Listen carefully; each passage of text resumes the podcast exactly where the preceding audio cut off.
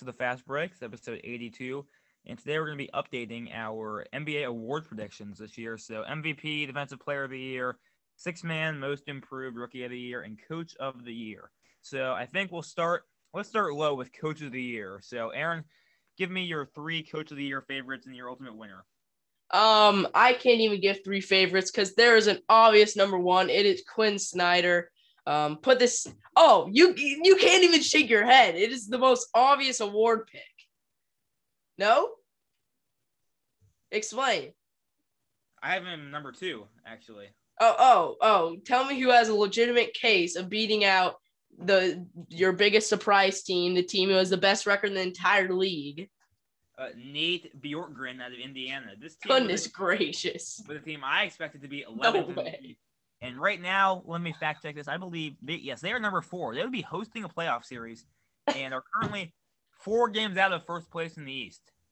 So, uh, with a team that has that's exactly what they did last year. Assistant, uh, I believe he just edged out Quinn Snyder. No, he doesn't edge him out at all.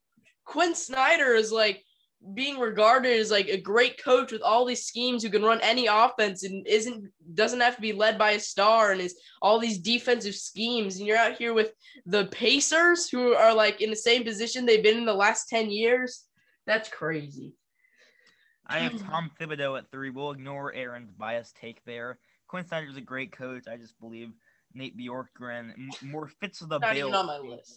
This is not more. Aaron might be more of his opinion. This is just my prediction for the award, not my opinion. All right, all right. We'll see if the Jazz fall off. I assume they'll have to take a dip somewhere. Um, number two, I have Thibodeau. And then third, I went with Gregg Popovich, who has no chance um, out of any of the names we've said. But the Spurs have definitely exceeded expectations. And uh, yeah, he's doing well. But Thibodeau, a coach we've definitely talked about, really turning this Knicks team around, their style, their hustle, everything. He, he's doing real good there New York as well.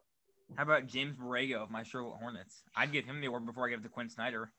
Okay, well now now you're just back to your uh, Rudy Gobert slash Ben Simmons takes, but I would I would actually give James Borrego a forty one million dollar contract before I gave it to Rudy. Oh, okay, yeah, for sure. I mean, he's kind of in the conversation more than Nate Bjorkgren, anyways. But yeah, every list I looked at that was somewhat recent had Bjorkgren at number one, and it didn't have Quinn Snyder in the top three actually, which I which I thought was absurd. what. Yeah, every list I looked at didn't have Quinn no in, in the top three. Um. Okay. Let, let me do some research. Go to your next award. All right, we'll go to rookie of the year next. So my top three at number number one, uh, we'll start at the bottom. Number three, I have Payton Pritchard of the Boston Celtics. Kind of surprise pick. I doubt he'll get it, but the, the, the top two are really a tier above everybody else. Number two, I've got Tyrese Halliburton of the Sacramento Kings, who I think has a real case to win. I don't think he's getting enough enough credit uh, for what he deserves because of Sacramento, a very small market, not, not much attention. And the obvious number one right now is LaMelo Ball of the Hornets, who uh, had a slow start to the season, but has really picked it up and has become a, a great a great part, and that's led the Hornets to having the sixth seed in the in the, in the East right now. All right, I I'll keep looking at that later, but yeah, um, I'm guessing you said Lamelo Ball is your number one pick. Uh, I wasn't really paying attention, but he is the obvious choice. I'm very proud to say he was my preseason pick as well. Um, I I like before the draft was saying a Okongwu and I'm glad I didn't finally decide with him. After I saw he was drafted the Hawks, I knew he wouldn't, wouldn't really have a great role there. He's averaging like four points a game.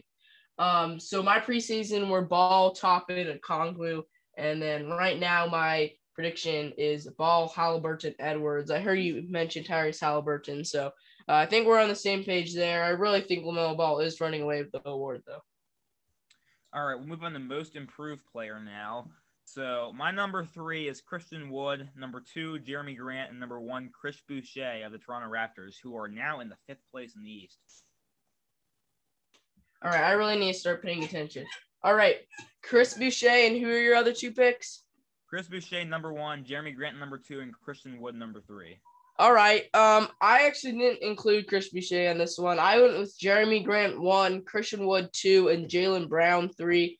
Um, I guess Chris Boucher would be a good one to throw in in the uh, third third role there, probably above Jaylen Brown if I'm being honest. But personally, I thought Jerami Grant and Christian Wood were the top two here.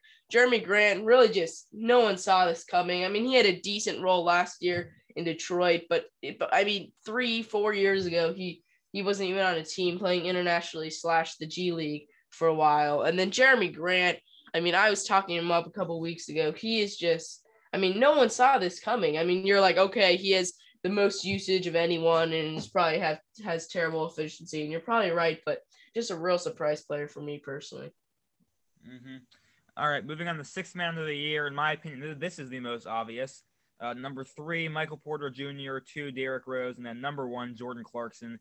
This shouldn't even be contested. Jordan Clarkson of the Jazz, uh, putting up, I believe, 21 a night, as well as I think he's averaging career high and maybe assists and possibly rebounds, but very efficient. Shoots shoots the, shoots the lights out from three, and without him, this Jazz team would not be in the position they are. Yeah, I completely agree with that. Except for the Derrick Rose take, I didn't really include him because he's played like eight games with the Knicks, so I'm not really gonna award it to someone who's played ten games as a six man this year.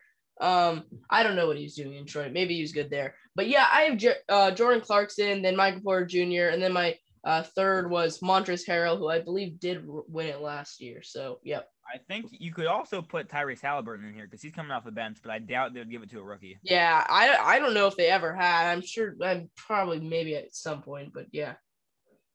All right, now we're into Defensive Player of the Year. Uh, number three for me is Kawhi Leonard, who won it back to back, but hasn't been getting as much hype or uh, much attention for his defense since he really improved his offense a few years ago. But I believe he still deserves to be in, in the in contention in consideration for this award. So Kawhi three, Gobert two, and I've got Joel Embiid number one. I left him. I, you'll see in a minute. I left him out of my MVP, but I think he deserves Defensive Player of the Year. But I would almost say that Joel Embiid is stronger on the offensive side of the ball. I'm slightly confused by that take. Um, I went with Rudy Gobert number one, Ben Simmons number two, Miles, Tur- Miles Turner number three.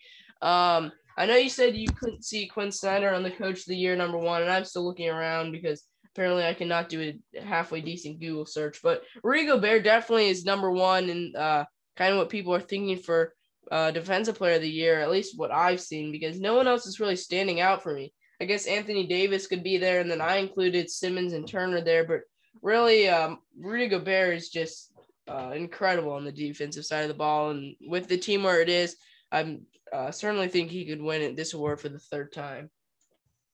All right, moving on to MVP now. So my number three is your preseason MVP, Damian Lillard. Number two, Nikola Jokic, and number one, LeBron James. He has to get another one eventually, in my opinion, and I think this is the year to do it. With Davis being sidelined for a little bit, and the Lakers off to the hot start they are on, I think they have a great chance to repeat as champions, and I think LeBron deserves his fifth MVP. Yep, uh, so for MVP, I went with well, I actually did five for this. I went number one LeBron, then Joel Embiid, then Damian Lillard, then Nikola Jokic, then Steph Curry, who I personally think are the top five candidates right now. Um, I, I, would agree with that, just in a different order. So I already had my three, and I put Curry at four and Embiid at five. Interesting. Why so low on Embiid? They're number one in the East, and he's the best player on their team. I just believe, in my opinion, uh, the award isn't really what it should be, in my opinion. LeBron, if it really was most valuable player, LeBron would have 17 right now, in my opinion. And I think from a statistical standpoint right now, and uh, due to the lack of uh, impact his teammates are having, Nikola Jokic deserves me number two. Damian Lillard right now with the absence of CJ McCollum and uh, I believe Jusuf Nurkic has been hurt as well. Really, the only other contributor offensively is uh, Carmelo Anthony. And then Steph Curry, from a value standpoint, really just value based off win loss without him. He could be number one because of how bad they were last year, and then the position he's put them in this year. And then you have to throw Embiid in there at some point. So I just believe the other four guys have had more valuable seasons than he has. Yeah, and Dame's definitely picked it up recently. Uh, obviously, I mean, he's had a really good like two or three weeks though. Ever since that Bulls buzzer beater, he he just like was kind of on a tear really unfortunate he uh, wasn't named a starter in the All Star game, but we'll mention that in one of our other episodes. Uh, yeah, I, I, agree with kind of the rest of the things you said. I just really hope LeBron can take this. Um, with Anthony Davis out, he really has a chance to show that he can lead this team all by himself. And if he can get some good wins against good teams, it'll definitely um, come into play later when they hand out the awards.